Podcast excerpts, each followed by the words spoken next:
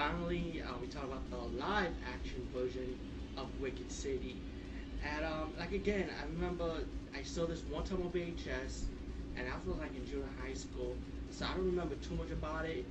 But um, after me visiting this one also, it's pretty much way different than the anime version.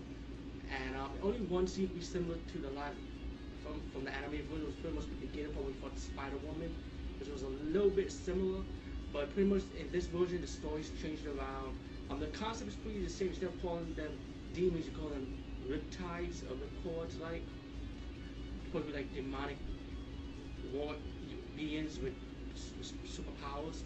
Um, in this live action version, you got the guy who was like the um, cop or like of a corporation stopping these ript, riptoid, riptoids, demonic like creatures in human form then but his partner is a male partner who's half toy, So that's pretty interesting. As for the female part of the female side of the live action version, um, she plays like a right hand woman for the owner of a corporation that's supposed to be making drugs, riptoid drugs, but humans that end up using it. But actually, it wasn't the leader of the corporation; it was the leader's son trying to take over the world, control, want to control the humans with this type of drug. So the cop, the cop partner and his male partner have to team up, including the female in this version, who's the right hand one for the um, corporation, and the corporation leader, and all have to work together to stop the evil, stop the corporate leader's son from taking over the world with his drug and trying to control the humans.